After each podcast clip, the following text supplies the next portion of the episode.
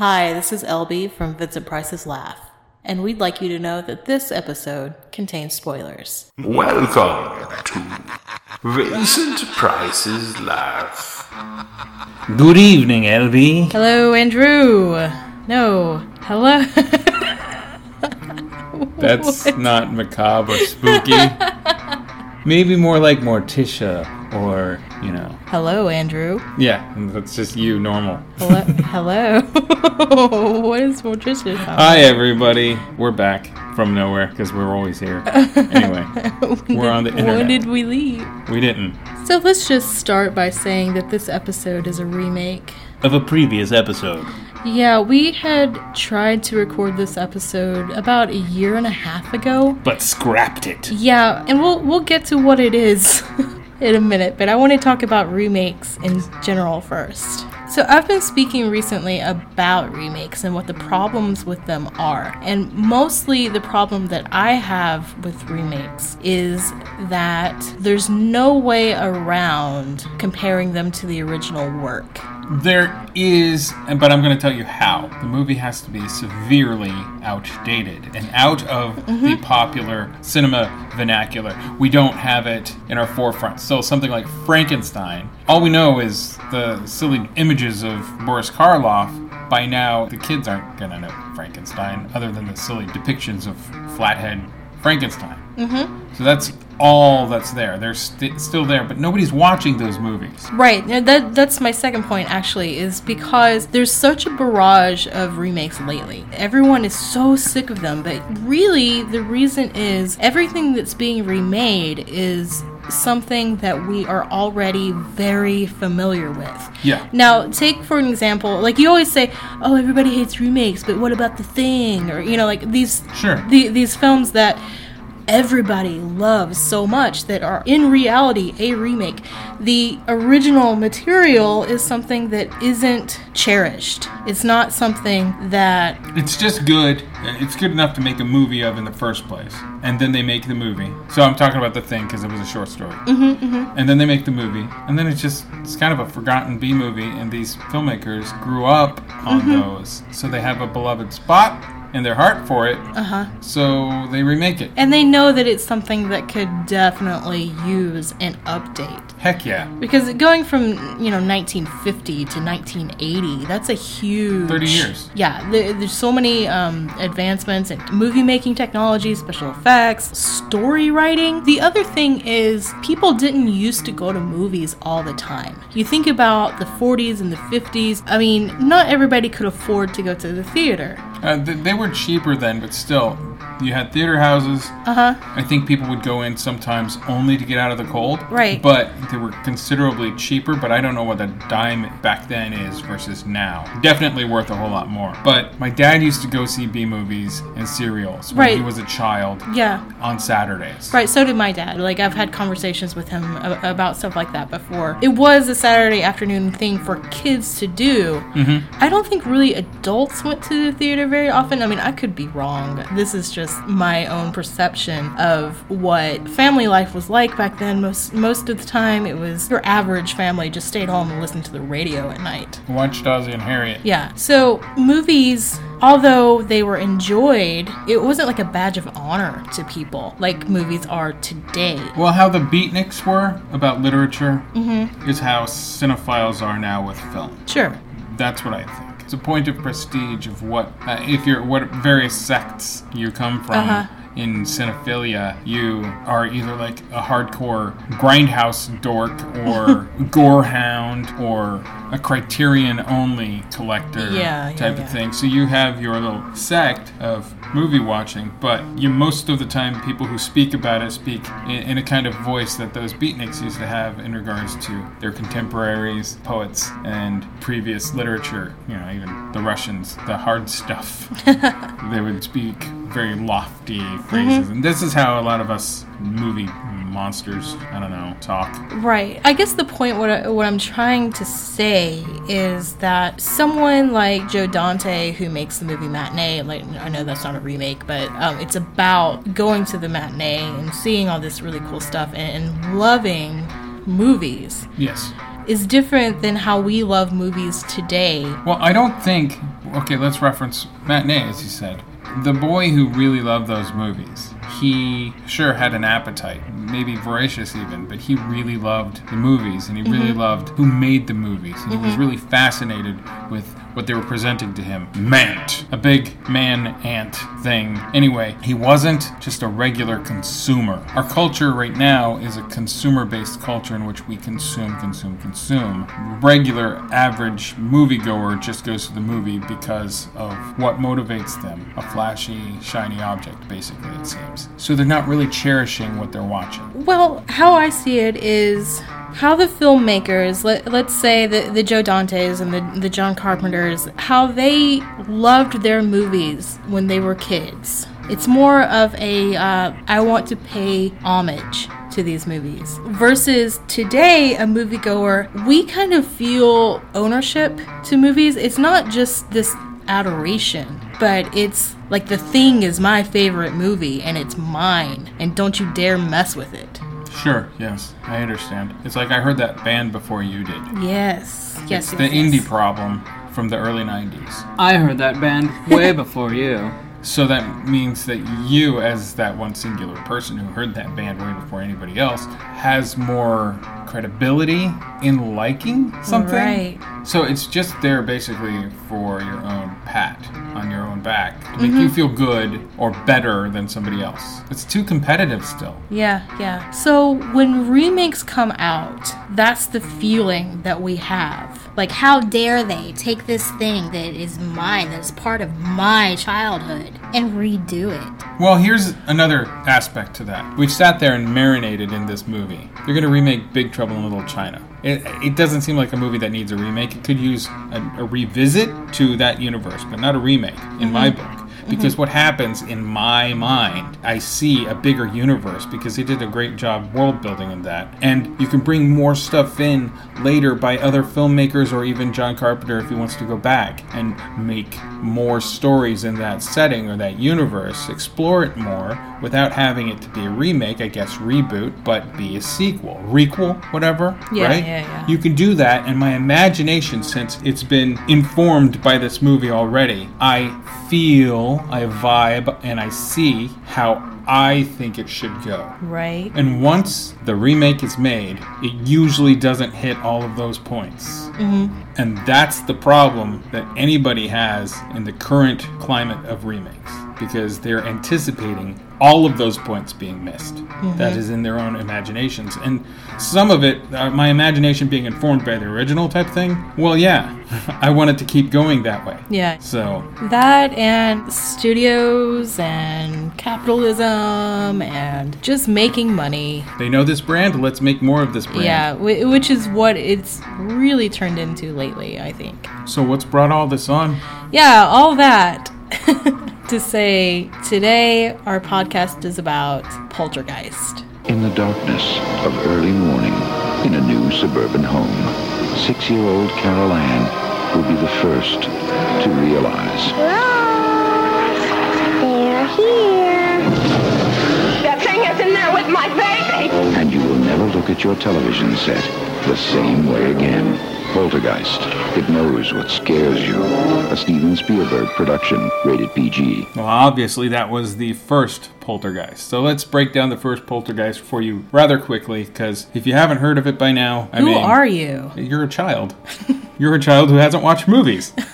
Not like you're a child, you immature man or woman. Well, maybe you're that too, but that's usually usually doesn't have to do with movie viewing. So, Poltergeist, 1982, directed by Tobe Hooper, or so they say. We'll get into that later. is a movie in which a family has been living in this housing development that the father is the best realtor for. He keeps selling these houses in this area. And one fateful day, weird stuff starts happening around the house, centering on this little girl, their daughter. Carol Anne? And the mother does these experiments with some of these weird things and the daughter because she starts witnessing crazy zany stuff. Chairs stacking themselves, and she starts sliding things across the floor. That's just the little paranormal tease that happens to them. Eventually, the child is taken by whatever the paranormal is into another dimension, and, well, I forgot to mention, she initially starts talking to these things through a fuzzy TV set mm-hmm. after the station goes off the air. So she's taken to this other dimension, and her parents have to get her back.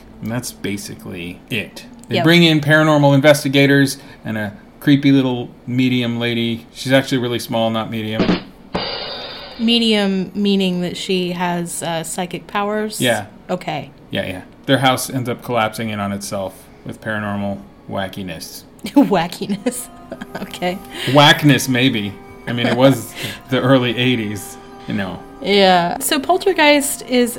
I, I'm not going to say it's one of my favorite films. You used to say that I used to say that. That's true. But back when we met. To clarify, it is a film that is special to me because it is the first horror film that I remember watching that made an impression on me. And it's probably why I like ghosts so much. I believe all of that. also, side note, it's a Spielberg produced film. Mm-hmm. And that's your first horror movie that you can recollect? Mm-hmm. My first horror movie was Jaws. Ah, Spielberg. Mm-hmm. That guy gets around. does he? As far as movies go, I think that's an understatement. yeah, I think so too. And when I say I don't have a particular fondness for this film, I don't know that I like it. I want to like it. There are things to like about it, but So, long ago, when you did say it was your favorite horror movie, in particular, favorite ghost movie, mm-hmm. why did you say that then versus now? perhaps it's because the more you revisit something, it either becomes better to you or it becomes worse. And I think it became worse.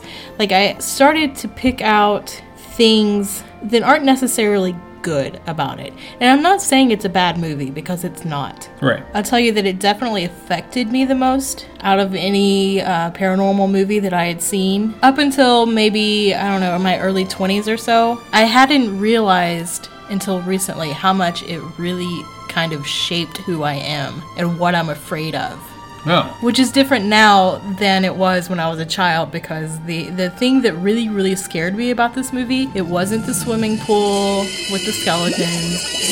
It wasn't the scary tree. It wasn't the clown doll. It wasn't all these things that like most people attribute to Yeah. being scary it was the house imploding on itself I had obviously never even thought about something like that happening mm-hmm. and I became paranoid about it about your own house. I did. and now that you own a house, you're back to that. I'm back to it. Thanks a lot. Please don't implode. it was a legitimate fear for me that my house was going to be sucked in through my closet. And I would look at my closet at night thinking about this. That's awesome. and kind of silly. Okay, so, confession. I hadn't seen this movie all the way through until we got married. So, I had seen in passing on television moments. I don't really know why, in particular, like one reason or another, I hadn't seen this movie. Maybe religious household or something. But even then, I had seen The Thing, I had seen Jaws, but around eight or nine years old, I lived in Holland and I was watching television upstairs on this little black and white TV, and there was a film clip show, like a Siskel and Ebert sort of thing, but they showed rather long clips of the movie without showing the context around it. And the scene that they showed that resonated with me was the scene where the tree, which is now a monster tree, breaks in through the, the little boy's room and attacks him and then ends up trying to eat him. This was very, very resonant with me to the point where I had a writing assignment and a broken arm. That's coincidental that I had a broken arm. And my teacher had to transcribe my story. Oh. So I told her a version of the tree eating the kid scene with other embellishments, such as the sister in the movie. I didn't even mention that it was a movie. My imagination just rolled with all this stuff. The sister found an axe because axes always have something to do with trees. So she takes this axe and she hacks the tree open, and this slimy movie land goo falls out of it, and she reaches up into the hole and grabs her kid brother out, saves the day. Somewhat sort of like in the clip, but there's no axe in the clip. There is some goo, but yeah, that that's me ripping it off. And my teacher, though, who was a very Thatcher-esque, proper British woman, was very Um, are you sure? All right. Yes. She did what with the axe? I say. So she probably jotted down, this kid needs help. Okay, yeah. I was gonna ask, like, was she wary because she recognized the story? No, she didn't. she most likely had no clue about this story. Yeah. So there's my little tale. That was in the 80s. Mm-hmm. Right about the time that the movie came out. That reminds me of when I was in high school. I had to write a poem for one of my English classes. Did you just write Nirvana lyrics? No, but I wrote replacements lyrics. oh my gosh. yeah, I turned in lyrics to the song Achin' to Be by the Replacements, and Mrs. Crabtree had no clue because I had forgotten to do my homework. Oh, you lamer. See, I was like, no, this is like, this is a cool scene. I can build on this. Right, right. I at least had some creativity Yeah, yeah, this. that's you what I- just totally full on ripped it. I know, that's what I was going to say, that like at least you were creative. I just wrote down the song and was like, here. You're, you're a bad kid. Sorry. Bad kid. Sorry. I'm, I'm just kind of a bad kid. Sorry, Mrs. Crabtree. No, I, I, I don't know. Now the FBI is knocking on our door. Plagiarists. so that's my amazing story, Spielberg's amazing story, harkening back to the 80s. right. So you- said something about Spielberg a few minutes ago, and just now you said amazing story, which Yeah, is obviously Spielberg had too much on his plate. He was directing at the same time as this movie, the fantastic horror movie E.T. Wait, horror movie. The original script was a horror movie. Then they changed it. Well, it can kind of be cute if you mm-hmm, focus on the mm-hmm. relationship of the kid and the alien. So they did that, and they changed the alien to this pug-looking thing, and he was focused on that. Except he really wanted to do Poltergeist, and so on the credibility that Tobe Hooper built with his Texas Chainsaw Massacre, Tobe Hooper was hired. Sure, because Tobe Hooper definitely seems like the kind of director who would make a mainstream horror movie at the time. Nah, not at all. But this was his leg into mainstream Hollywood, Aha. his foot in the door. And there were actually moments in this movie, one moment that is really Tobe Hooper ish, and that is the pool with the skeletons in it. I think the entire last sequence of the film As chaotic as is. it is, Yeah, yeah. it seems more Hooperish. Yeah. I would say so too. Especially later when you get to his sort of spoof of Texas Chainsaw Massacre, Texas Chainsaw Massacre 2. It's really like a controlled chaos. Yeah. And so the end of this movie is very controlled chaos like. Mm-hmm. And actually it's it really is my favorite part of the movie. I realized that this time watching it. I was like, "Holy crap, this is great!" I was having a hoot of a time. but there are some decisions peppered throughout that I'm like, "No." But still, why Spielberg? Why was he mentioned other than being a producer? Because the myth is that He Spielberg actually directed this film. directed this movie. right. Or directed over the shoulder of. Because he produced Hooper. and he was on set most of the time. Right. But Tobe Hooper oversaw half of the storyboards, while Spielberg oversaw the other half and had the overall final say of all of the storyboards. And Hooper wasn't an actor's director as such. Mm-hmm. He was a setup, point the camera, make the scene layout and all that stuff. But he didn't really get hands on y. And somebody, maybe I think it might have been Zelda, said that he was sort of high all the time. What? I don't know what drug he was doing, but that he had a, an addiction at the time of directing this movie.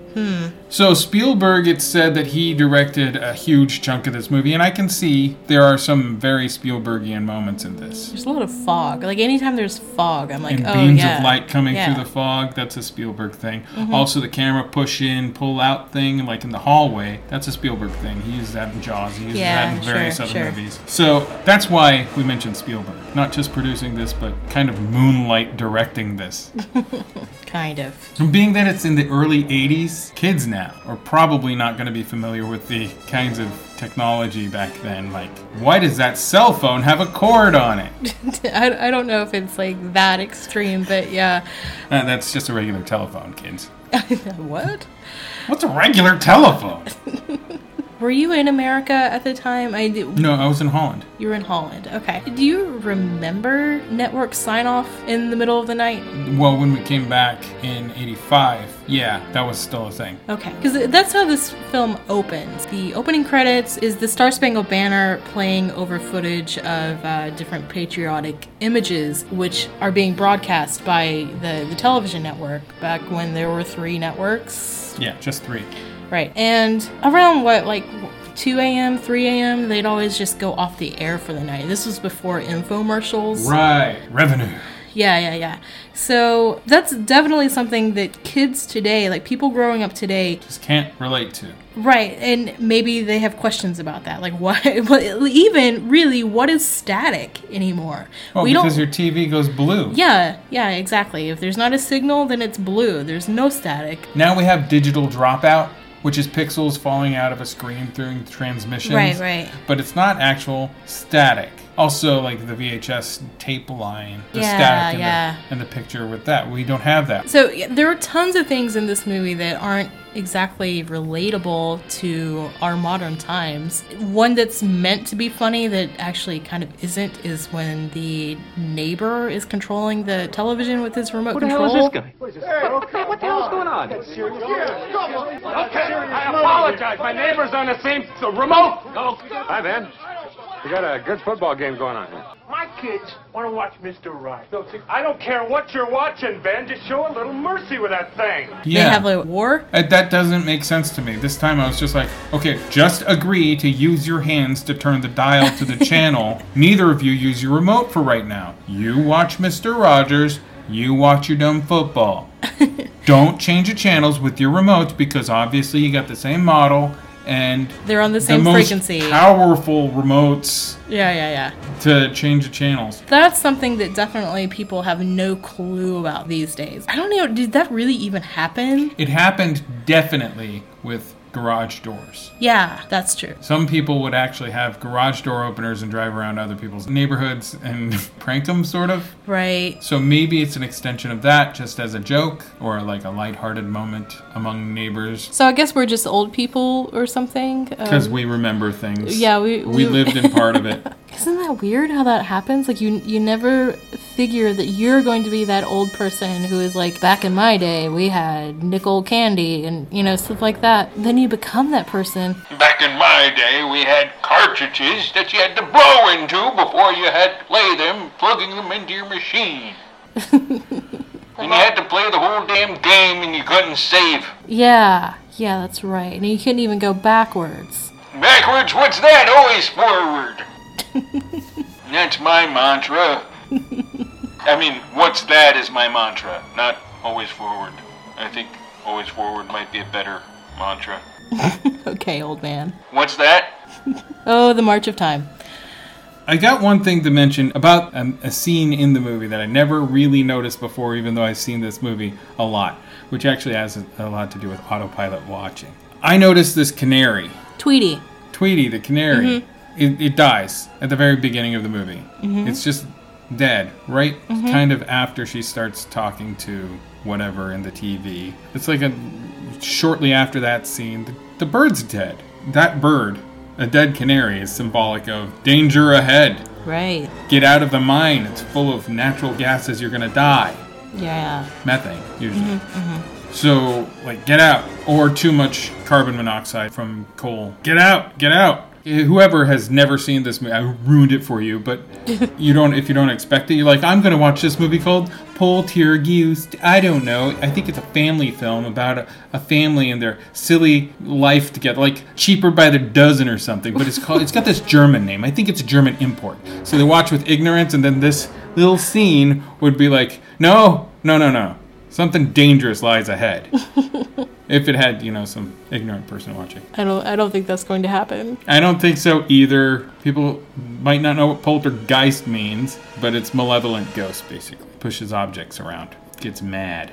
Yeah. Yeah, I hadn't really thought about that canary so much in that way before because I, I thought that it just served as a scene to. Um, you, you know how you give a child a pet so Yeah. that they can learn responsibility, they can learn to take care of things, but also ultimately, when that pet dies, because it inevitably will, it's supposed to teach them about life and death. Grieving and loss. Right. And coping. So when I watch that scene, and you know, there's the, the part where they're putting uh, Tweety in the cigar box, and Carol Anne is being a little baby, And she's putting the photo of Yeah, the family on there, and she- and then they.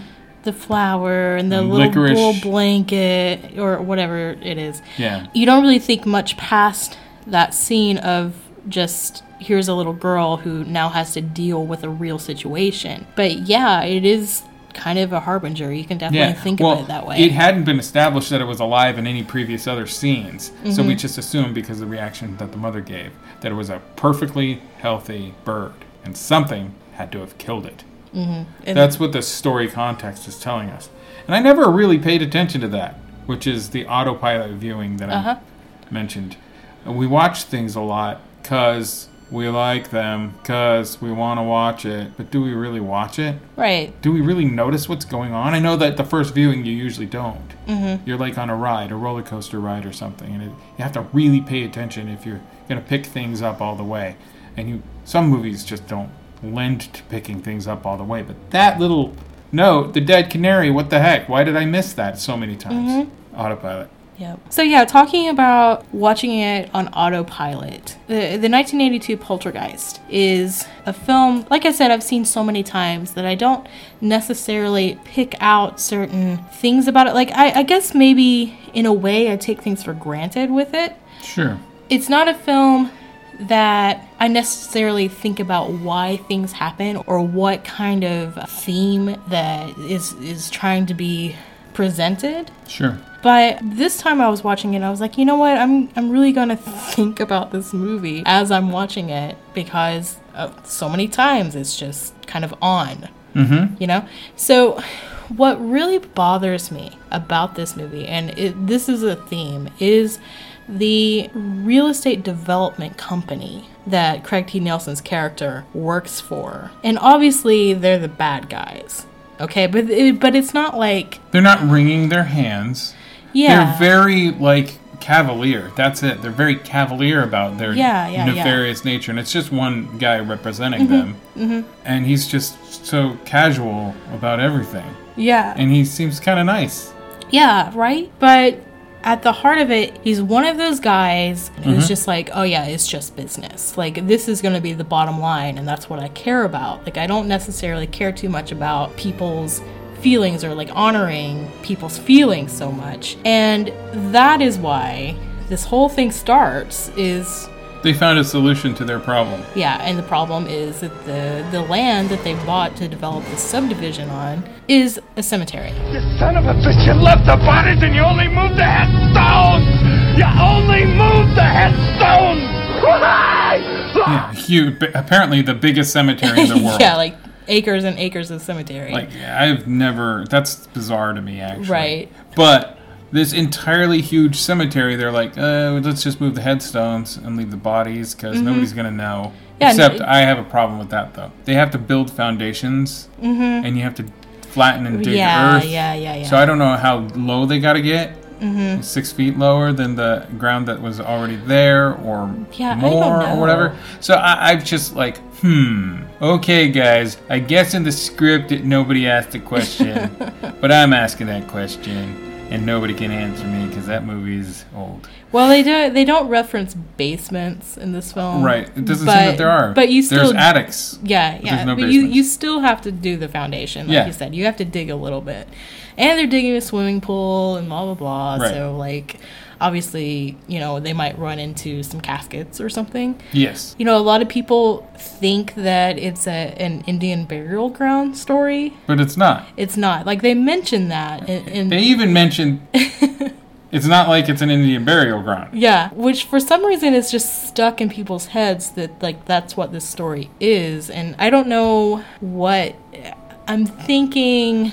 Really, and we're not talking about Poltergeist two or Poltergeist three, but in Poltergeist two there is the Native American man. So I think maybe people are just connecting some dots that aren't there. Yeah, probably. Well, I actually think it's a Stephen King thing, and I don't know at what point did he write his Indian burial ground sort of haunted stuff. I don't know when he wrote Pet Sematary. I, I don't really either. I mean, I really love Stephen King, but I'm not a connoisseur in Stephen Right, King. you don't know the so, dates and yeah, stuff I'm, like- uh, I'm not the person to ask.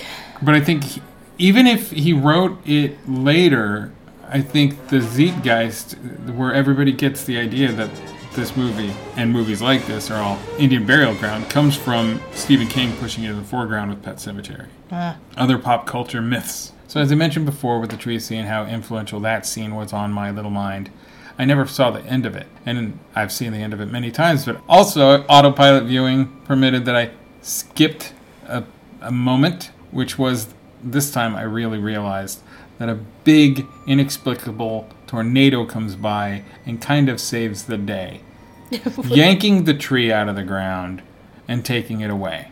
Ruining some property, like knocking down their fence, but it goes Uh-huh. away after Robbie is saved by his dad. Wait, so it takes the tree out of the ground? Yes. I see. I didn't even notice that. Like I noticed the tornado. I think also for the first time. Like it's this. The, Silly animation. it's pitch black. yeah, it's got fuzzy edges. Like it really looks like someone used that that like round brush thing in MS Paint and just did a squiggle that looks like a cone. Somebody who knows how to draw though. yeah. I know how to animate. I've got MS Paint. Yeah. I know it's a future device. Yeah, yeah, yeah. I can still use it because I am from the future. I don't know why I hadn't ever noticed that before, and like I think I was um too Caught up in the action of the dad catching the kid. yeah that I didn't notice anything about the tree. So the tree like dis- disappears for I'm- the rest of the film. It's yanked out of the ground and taken by the. Really? Yeah, I'm pretty sure. So what what force like I mean like where did this tornado come from? Like what's the purpose of it? Like is it like uh, it's God. a divine intervention? Yeah, it's it's a Deus Ex Machina. Do you think which so? is God. You think so? Really? The God, the script writer. Huh. Well, that's weird. You know what? I hate that tree. By the way. The, the tree in this movie is ugly and knobby, but totally man-made. It's so fake looking, and it actually takes me out of the story. Like uh, even when Robbie's in bed and you see the the tree outside the window, I'm like, that is so fake. like it looks like It's set decoration. It, yeah, it looks like a tree that is in like McDonald's Playland or something. Like, Slash like Star I don't Trek. know. It's just An early Star Trek episode. We've got to stop these people. They're attacking us with their sticks.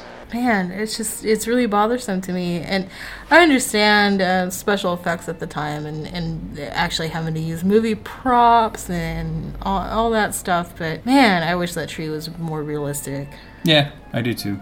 So that that big ending that I love Yeah. Is that's is completely zany. Starts off in a Uh-huh. really ridiculous way. Yeah, okay. So after Zelda Rubinstein clears the house, This house is clean.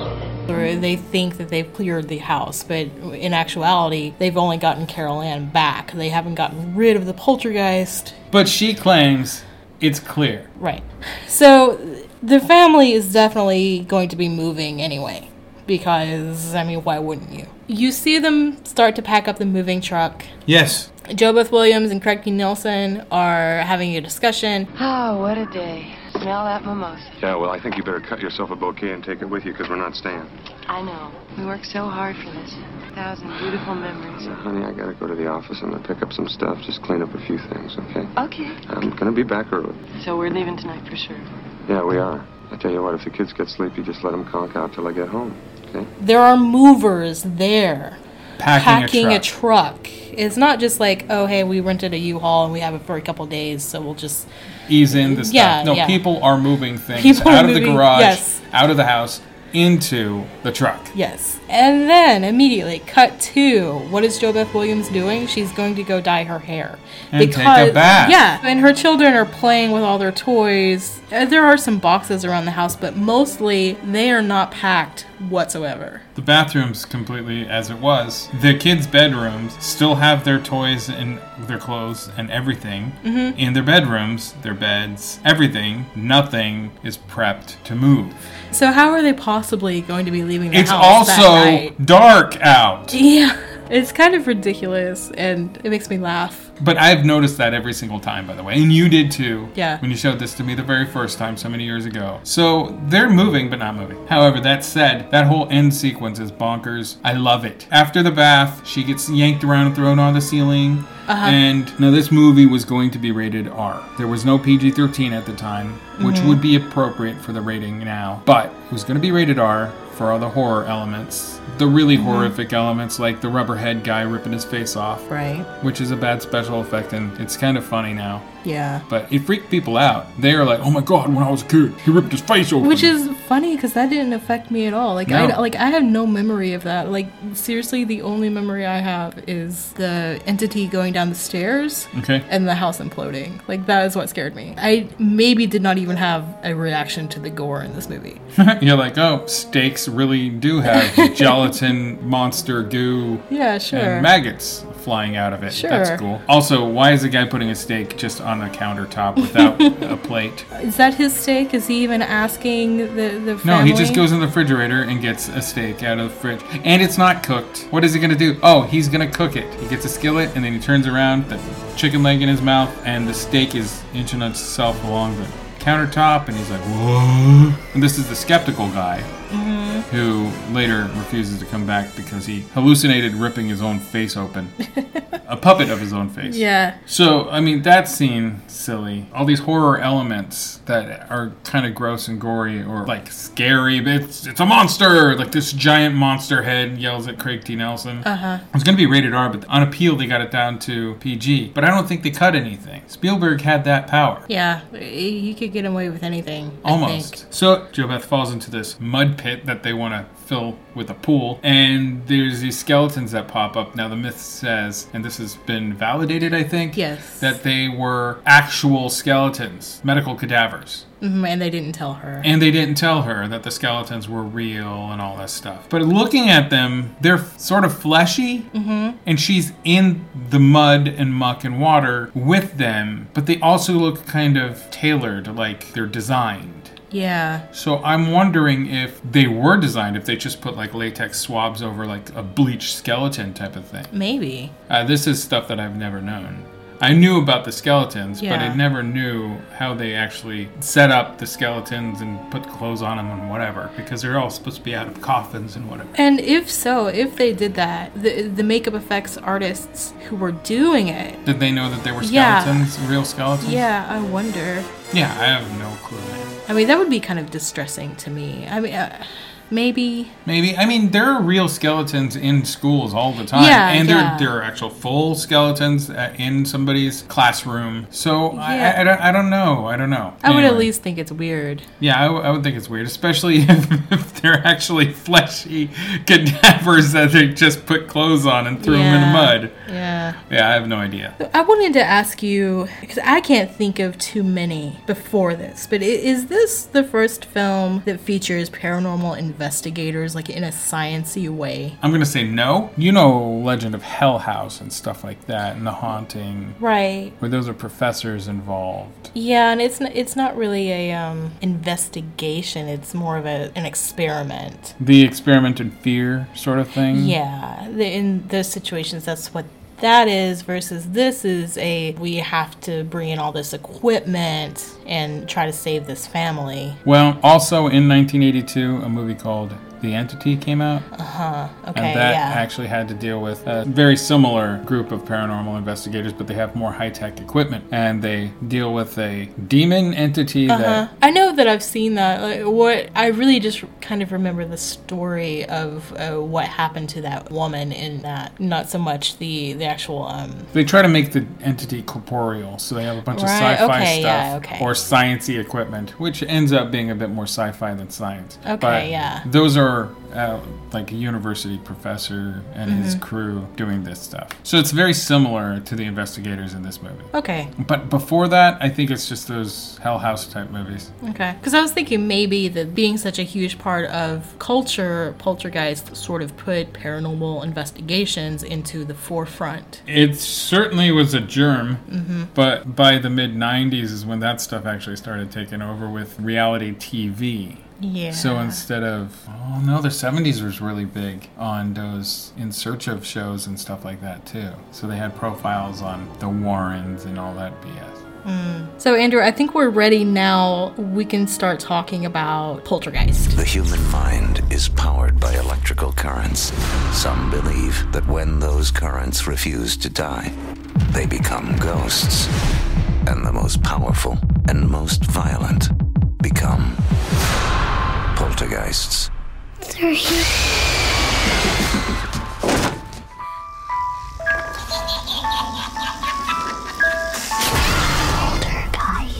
Something's wrong, Mom. PG-13. Oh, oh, the remake. Right. When we originally had the concept for this podcast that we're doing, I think that we had only wanted to talk about the remake of Poltergeist. Like, it was going to be about the remake. But you have a problem when you have remakes. Yeah, like we were saying earlier, you can't talk about a remake without talking about the original material. It- Or at least thinking about it. yeah, it's right? difficult because So it's an elephant in the room. So Yeah. we're acknowledging the elephant. Yes. So 2015 produced the remake of Poltergeist. This has been in like a tease of work for a while. In fact, Juliet Snowden and Stiles White, who have worked on many other movies, uh, some scary movies, The Possession, Ouija, Knowing, Boogeyman, they're genre stalwarts, really. And they were hired to actually do a poltergeist draft, and they did. And then the project fell through, so we don't have their poltergeist. I have no idea what their poltergeist would have been. And then this was picked back up by a completely different group of producers, one of them Sam Raimi. hmm Yes, this is a Ghost House production. And it's directed by a guy named Gil Kenan,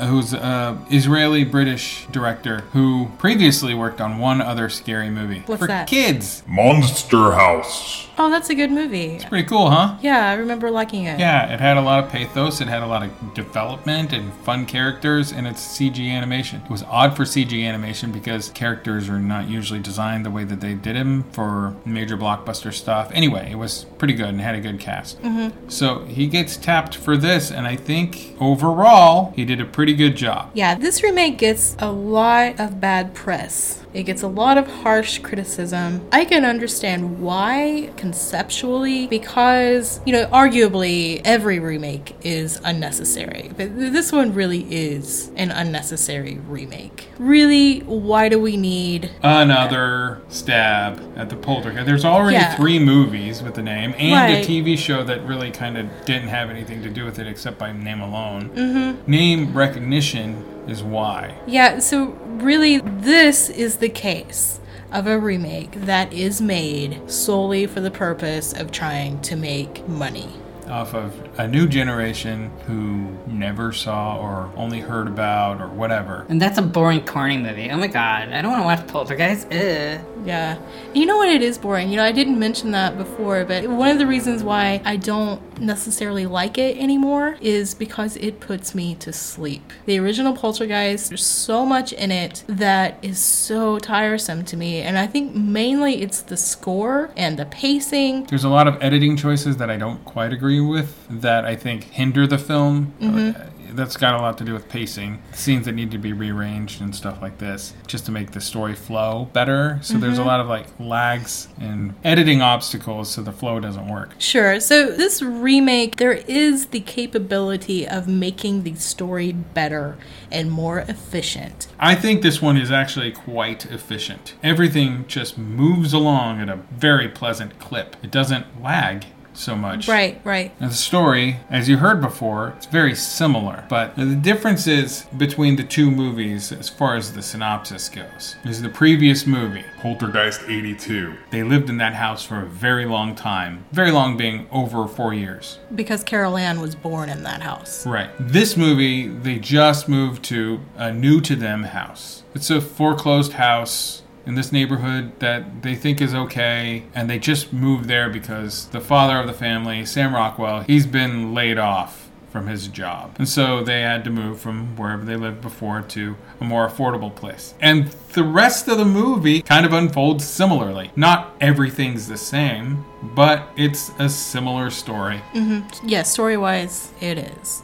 As far as what this remake does better, in my opinion, it focuses on the family more. They're both stories about families, obviously. Sure. 2015 Poltergeist. As they're looking around the house before they sign the papers on it, we follow the son, the little boy named Griffin. He's a bit of a scaredy cat. Yeah. A nervous kid. The role of the son in this film is much larger. Much more developed. Yes. He's an actual character than just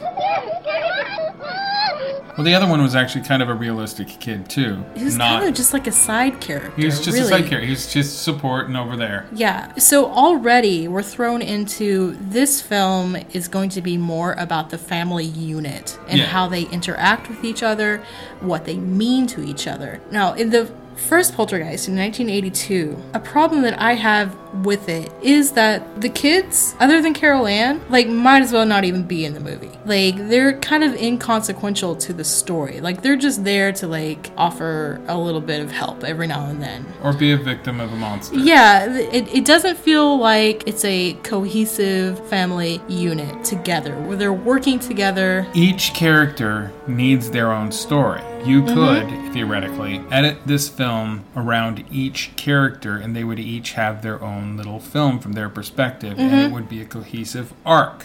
The little boy has to become courageous. Mhm. The little girl has to survive this Mhm. ordeal. The big sister ends up becoming a nicer person by the end Yeah, yeah. And in the first Poltergeist, they're just all very static characters. Like, there, there's no depth to them whatsoever. And you, you just really kind of don't care about what happens. Now, when we were watching the remake just now, you asked me the question after they get reunited, they get Maddie, who is the Carol Anne of, Yeah. of this story, after they get her back from the astral plane, you asked me, why do I feel so much right now?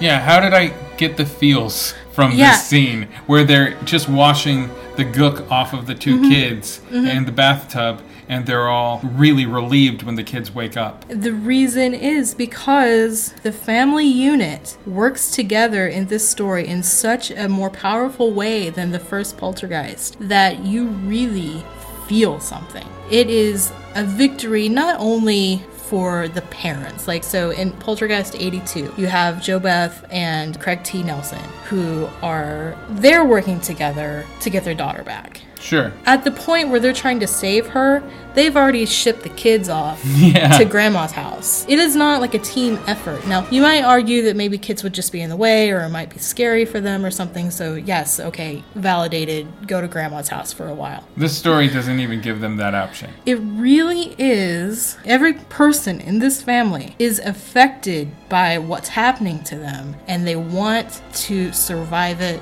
together. And they want to solve it. Yes. And that's that's actually really important, especially with the little boy's arc because he's such a little weenie baby. Yeah. And then he becomes this like a, a little man at the end of it. Mm hmm. And it's really great. You go like, "Yeah, dude." And it's actually a believable arc.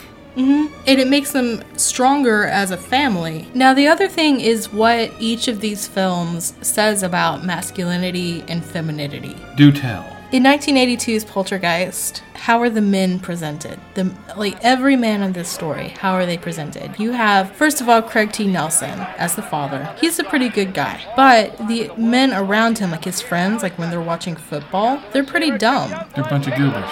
Yeah, which is kind of a, a problem that a lot of films or, or TV shows or even commercials will portray men as these just kind of bumbling idiots. Sitcom dads. Yeah, which isn't fair to mankind in general. The same way as objectifying a woman because of her body or saying that she's a dumb blonde or something like that. Like, it's the same type of thing, like stereotyping and generalizing, and it's just not fair.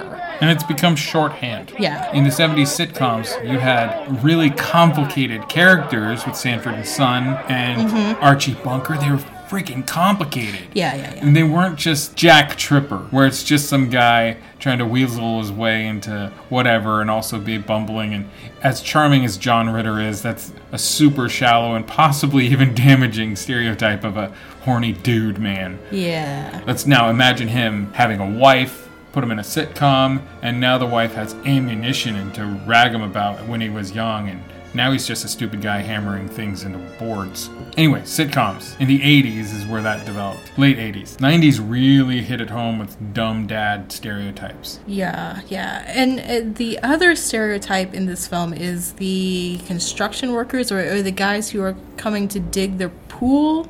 Yeah, played by one of the Predator dudes. They're really sleazy. And the guy who's the most sleazy was an ex porn star. Oh. yeah, he was the guy from Predator, the one who's making all the cat calls. He was in Predator. He was the guy who took the knife and stood on the log and was like, doing all the big old, I'm Oh. a Native American, gonna cut you with my knife. And then he gets Oh, killed by the Predator. Easy. Okay. Yeah, he's he's the one. He's definitely creepy. He's he's creeping on Dominique Dunne's character, the A older sister. daughter. Yeah, and, and she flips him off, and, and I mean that's cool, whatever. The mom's really proud of that.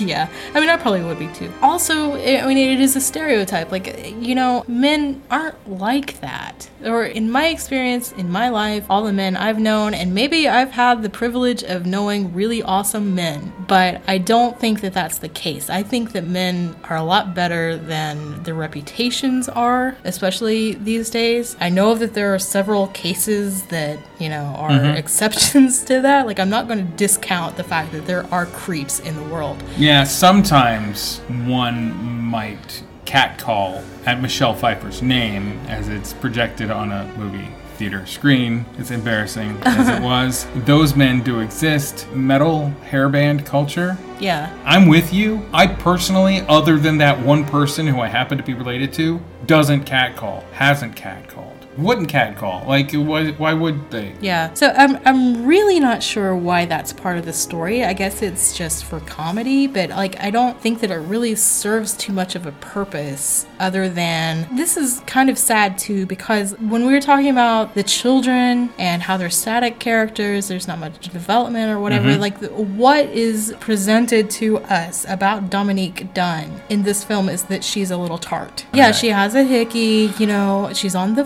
phone talking to some boy, you know. So like I don't think that that's I, oh, you know, I didn't pick that up. That she was more.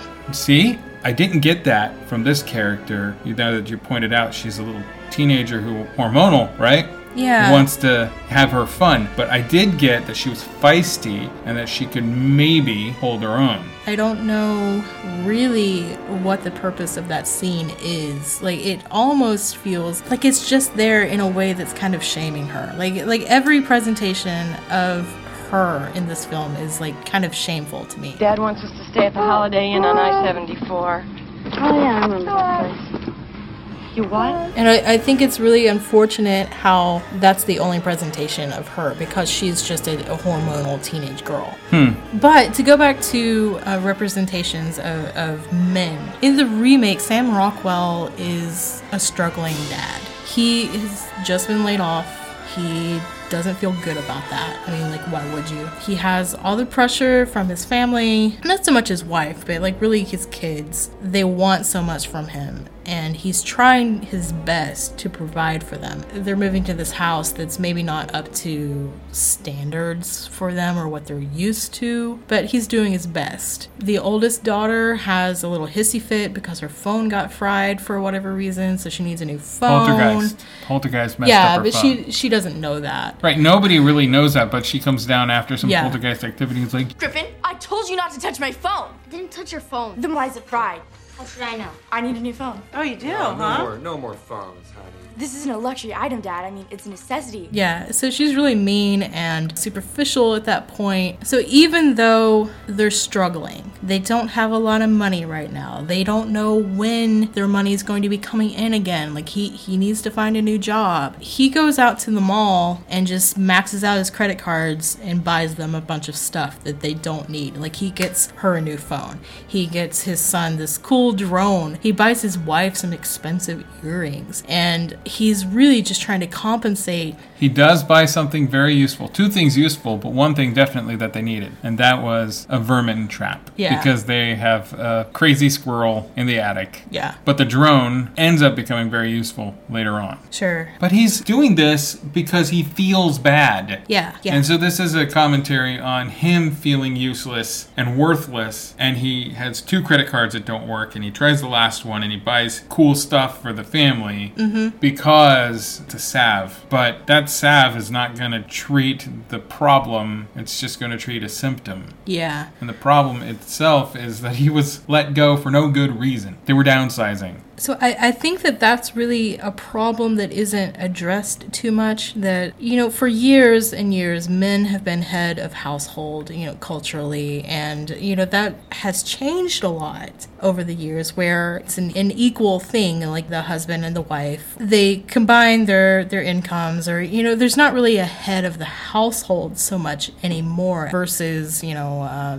40 years ago. Or, Oh, right. y- You know what I mean? So This is 25 years ago. now, however, that does not mean that men still do not feel cultural pressure to provide for their families, to be the breadwinner, to be the person who takes care of everybody and makes everything better and safe. The Um, protector. yeah. and um, how do you protect? You protect by having money. Right. You throw money at a problem, it goes away. Right. That's that's how it's typically been done. So, as far as how females are represented in these two movies, th- there's a dichotomy here. And in the 1982 version, JoBeth Williams as the mother, she's a stay at home mom, and there's no question about it. Right. That's just how it is. That's how it was back then. And, Yeah. and you know, I mean, some people are stay at home moms now, and that's totally fine because it's, you know, your, Heck yeah. it's your choice. Super important. Right. If you're able to live on one income and uh, you want to stay home and take care of your kids, that's an awesome choice for you. And if you want to work, that's awesome too. But in 1982, it was more of a reality for a, a lot of women to be stay at home mothers. Like that was just, you know, what you did. And after the kids become teenagers where they can latchkey home, then the mom might get some work. Yeah, yeah, yeah. If she felt like it, type Right. of thing. Now, whereas, you know, over time it's developed into, like I said, you have that choice if you're able to have that choice. And the mother in the remake, she's a writer. So she works from home, but she's not really writing It's kind of a at writer's the block time. situation. Yeah, so she offers to go back to work. And the father, Sam Rockwell, is like, Oh, again with that? Come on. You don't want to do that. You leave me alone with these monsters? What? I need new underwear. Look at these. These are sad. Your underwear is sad? Yes, my underwear is sad. Well, mine are very happy right now, so get over here. You can't keep holding out for something at your own salary. Why can't I just look for something? Because we agreed I'd work so you could write your book. That's what we agreed about. I'm not writing my book. You will when the kids go Mm, back to don't school. put this on the kids. This is all me. Hey, I'm gonna find something, okay? You gotta trust me. I just think it's a really interesting dichotomy between the two. It goes to show how much they both care about their family. Now, Sam's performance here, I, I heard some interviews in which um, I'm reading into it because you can't hear how he says it, but I read some interviews in which he was kind of like, yeah, this is just like a watered down family film, whatever. But I, I don't know if he was actually saying this is a film about a family or if he was saying like this is like well, peanut butter, this is no big deal. if the first movie was a steak, this is like a peanut butter sandwich. Which actually, as I read that, that's how I read it. It's no big deal. This is like a kids movie, whatever. And the movie didn't perform very well in the theater because people didn't want to remake of Poltergeist and all that stuff. So his words hold that kind of weight, I think. But his performance, if he didn't believe in the job and he just took the job as a way to earn money, which sometimes actors do that. Mhm. He is still putting in the performance of a vulnerable man who is at cultural odds with what's expected of him as a man in the traditional sense, bringing home the bacon sort of thing, and feeling like a failure because of it. Now, all of that you can read, not necessarily even in the context of everything, but in just how he presents his face and his line delivery. And I found that to be very interesting. And instead of bickering husband and wife, now the first family didn't have No, they bickering husband and wife. They were a husband and wife team. They were Yeah, they had a they were cool relationship. together and they were lame together. Mhm. They were everything together in equal halves. That's good, and they kept that in this film. He does the bad thing of bringing home too much frivolous gifts with money that he doesn't have to spend, and she confronts him, but she's also understanding, Yeah, yeah. You can tell that they do have a loving relationship. nurturing without enabling. Hmm And that was very interesting. Now, I have a friend who watched this movie after my recommendation, and he's like, Was it lame? Was it lame? It doesn't need to be remade. Right? No, it doesn't need to be remade, but I'm telling you, this is not a lame movie. And he watched it, and he was like, It was better than I expected. Yeah, Which is always what people tell me yeah, when they expect a movie to be an absolute turd and they get a good movie out of it. yeah. They very often refuse to say, that was a good movie. they say the phrase, it was better than I expected. Yeah. You know what I really love about the remake is Jared Harris. It's my favorite Jared Harris. I have a strange crush on him. I'm not going to shy away from that. Mm-hmm. You have a strange crush on every guy. You have a strange crush. Let, let me go down the list. Javier Bardem, Mhm. Michael Fassbender, Sort of. various soccer players, international. It's called football. I know, but I mean, we're talking about. Yeah. I know it's the internet. It's also international. So footy players, and then Jared Harris. You have so many types. Yeah, okay. And you know what? I'm not trying to reduce a man to like the the fact that I find him attractive. Um because I think that's a double standard that a lot of women do. Like they, you know, you can't uh, how dare a man objectify a woman by saying she's attractive and and then turn around and and Well, I don't believe that saying a woman is attractive equals objectification. That's just the nature of things. I'm a human being. Human beings find other human beings attractive. But I am careful about it because I don't want to uh, misrepresent what I'm saying about somebody. Just because I would find a person attractive doesn't mean I want to have sex with them. That's true. That's how it should be acknowledged. Uh, Like my default setting isn't thinking about having sex with her. Sure. And also the same way if, if I say I have a crush on a man, I'm not saying that I would like to spend the night with him in that way. But Jared Harris is uh, a reality TV star in this film. Uh, He has a ghost hunting show or a paranormal hunting show. I don't know. It's not made 100% clear what it's, his show it's most is. likely just demon, paranormal, Yeah, ghosty okay. stuff. I'm Carrigan Burke, and I'm here to clean house. He definitely hams it up for the camera for his show, but he is in reality a medium. And I would say he is probably a medium too. You think he's short? Yeah. Well, there's the skeptical paranormal investigator in this movie who is six foot six. And when Jared Harris walks into the scene and they're all like, What? What? At that one scene where the TV does something wacky, Uh huh. six foot six stands up and he towers among everyone. And Jared Harris is to his shoulder. So I think Jared Harris just might be a medium. Okay. Okay. It's another size pun, people. And I'm Yeah. talking about his shirt size. Okay. So Jared Harris in this movie offers so much more personality to the role of the psychic than Zelda Rubinstein does in the first Poltergeist. All due respect, I do not think Zelda Rubinstein is a very good actor. She's just a lady who has a strange voice and an interesting stature. Who's been totally turned into a legend because of Poltergeist. Right, and Teen Witch as well. But mostly Poltergeist. Yeah, I don't think a lot of people, except you, maybe know about Teen Witch. Everybody knows about Teen Witch. What are you talking about? You want to know more about Teen Witch? Go listen to the episode on What Did We Just Watch. Go! Go to that episode. It features both of us, and I'm being tortured into watching Teen Witch. Go! It's in our back catalog. Go on. Now that you've done that, huh, ridiculous, huh? So, Zelda Rubinstein. Yeah, I don't think she's a good actor. I don't think that her role was particularly fleshed out. I mean, she she's a little sassy Yeah, it. cocky, very. I just I don't like her in Poltergeist. I really don't. And you know, maybe I'm going to get condemned for that by a lot of people, but that's Well, fine too. I don't like her because I don't like Tude. And I also don't like her, I'm talking about the character, because she's a crap medium. She's oh, she's adequate. I'll say adequate because she doesn't finish the job. Yeah, she says the house is clear, but it's obviously not clear. Like, I think it's. Do you think that she just forgot that there are spirits in the house? I mean, I mean, the the number one job was yes, get Carol Anne back, but like, I mean, Imme- just after she they got her back, she's like, "This house is clear." Like- and no, it's it's not. it's yeah. I mean, they the. The spirits are still there. They're still waiting to go to the light, or you know, whatever. So, I mean, I it's written that way to further the story, so they can have that really cool, chaotic scene at the end, and then the but house it's imploding. also at that moment, after that moment, it gets this like really like I thought this movie was over. yeah, and and that's and then it just keeps going, and that's part of the sleepy part. yeah, that that's un- the newest, more efficient version it is the same situation of like yes they get the daughter back they get maddie back and now that they they assume that like okay we're, we're done here we can, they're we can not go now moving out. They're leaving that night. And they're Yeah. all in the car and they're about to leave. This house is clean.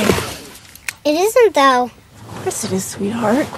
You helped the spirits go into the light. But they didn't. then you you have more special effects a, a little bit less of a chaotic scene i guess like it's not um i mean it's different it's obviously different um Oh yeah, it's different. It's a bit more. Um, I I would say, and not in a bad way, but choreographed. Everything is really a lot more seemingly. Even though I said storyboards and they had a bunch of them on the original, it seems like this one is more graphically designed storyboards, like angles and Mm-hmm. Yeah. camera angles and whatever. And you have Jared Harris's character like uh, this means something to him. Like this this is um, because he's the reality TV guy who's just uh, faking it the entire time being on television. Now here's his chance to actually do something about this presence that Well, okay, so the presence is actually a horde of souls. All these angry, bitter souls. uh-huh who've been jilted from their graves, whatever. I don't know. They, this is a ghost story. Ghost stories don't necessarily make sense,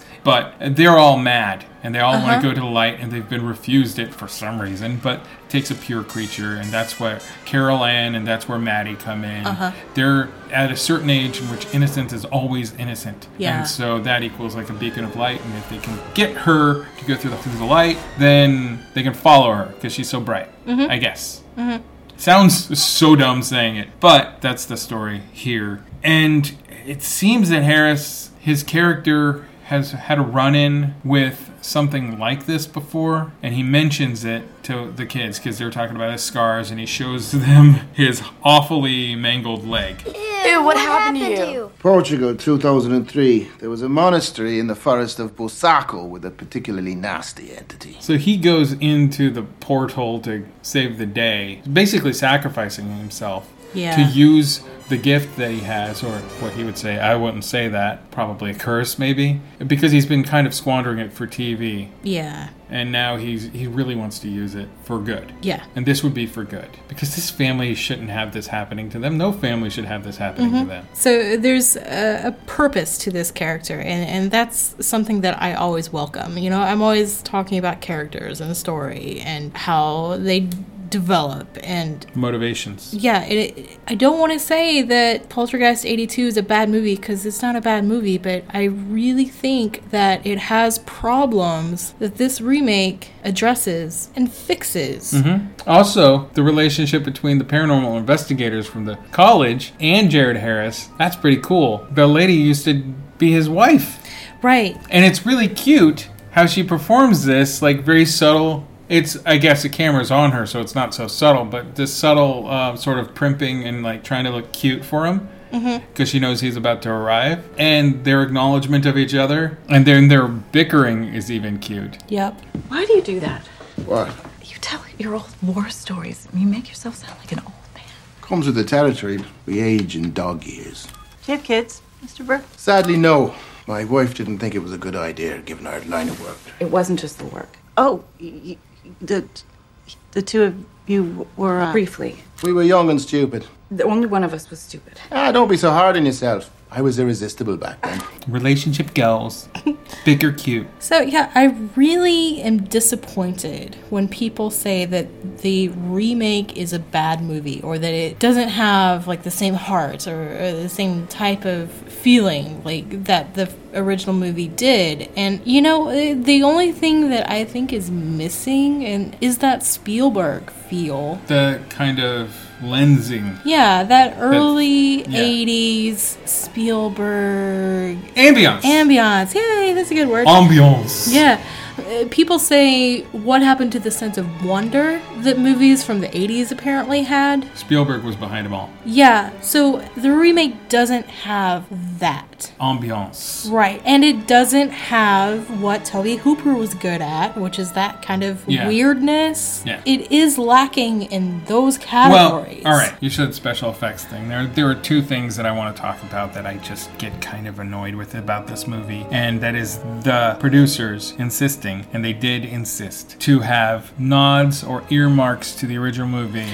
Right. that are yeah. supposed to be a wink to the audience, like remember the original movie, and they don't need them. Of course, I remember the original movie. Why do you have to show me something that is exactly the same from the original movie? Um, so they don't show you something exactly the same, but it's supposed to be in place of that exactly the same. So he washes his face, and his crap starts happening to his face in a reflection on a sink I get it. They were trying to be more subtle. They didn't want to have him rip into his face and pull out his jello face and whatever and yeah. puppet head. Yeah.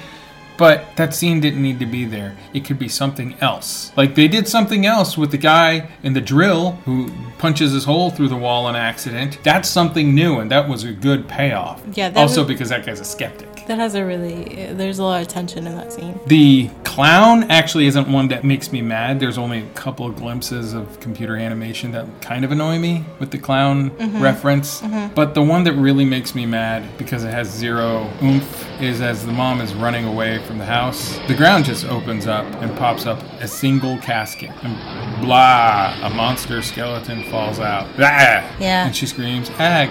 Like, cut that scene Really ineffective. is ineffective. Cut it out. I don't need that nod. I would have kind of liked more caskets just popping out like insanity, like in the first movie. That's what I was getting like really. I started cheering this last time watching the first one because all the caskets were just like launching out of the ground and it was nuts. And that's like the Tobe Hooper kinetic insanity, Right. environmental chaos that I think this movie would have benefited from. But it's not there. However, this is still not a bad movie. Yeah. It brings a lot of new to the table. It really does, and you know what? It's something that I appreciate more, like uh, interaction between characters and what they mean to each other. It really resonates with me. I don't believe you. You don't? Of course I do. You say it every podcast. Oh, Characters, connections. Yeah, yeah, yeah. I'm Story a bro. I'm a broken record. Okay, I get it. I'm a broken record again. I get. It. I'm a broken record again. I get it. I'm a broken record. I get it. All right, all right. So remakes, schmemakes.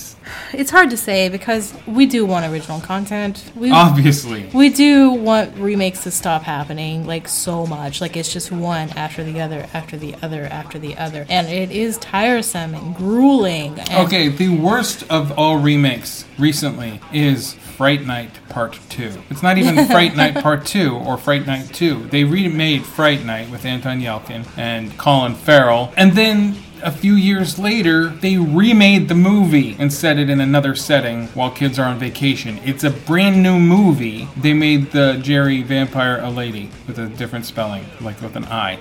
and it's that's like the worst. It's like studios stop it. Just if you're gonna make a sequel, make a sequel that follows the first. Don't remake what you just remade. Yeah. yeah. I mean, I was, for a long time, I was defender of the remake. And this one is included in that. But I, I, I don't know, man. It's getting to be too much. It's a case by case scenario for me. If you're gonna tell me that you're gonna remake something, show me what you're doing, and then I'll Yeah. be like, yeah, that looks cool. Oh Uh-huh. no, that's lame. Why are you even bothering? Yeah. On that note, I say both poltergeists are worth your view. Don't poo poo this remake. Uh, You know what? I think a, a lot of people are just saying it's terrible before they see it. It's popular to do. It's really there's a lot of good to it. There's a lot of good to the original. But so everybody, if you like what you're hearing, please, please, please subscribe to our iTunes. Vincent Price's Laugh. Go ahead and uh, search, subscribe, like us, review us, give us a rating, give us all your praise that you can possibly give. Put us on iTunes map, please. Yeah. You can follow us on Twitter. It's at Vincent Price LOL. You can follow us on Facebook. It's facebook.com slash Vincent Price's Laugh. Or check back with ouchmyego.com all the time because we're always uploading new stuff and, and new content. You can find Andrew's other podcast, What Did We Just Watch? And there's even a cooking blog that is affectionately called Cooking with Vincent Price's Laugh, where we try out recipes from A Treasury of Great Recipes by Vincent and Mary Price. Everything's so cool, right? Yeah, everything's awesome. Yay! All right, so thanks for listening, everybody, and uh, we'll see you next time. Good night. This podcast is brought to you by Ouch My Ego. Visit ouchmyego.com. Backwards, what's that? Always forward.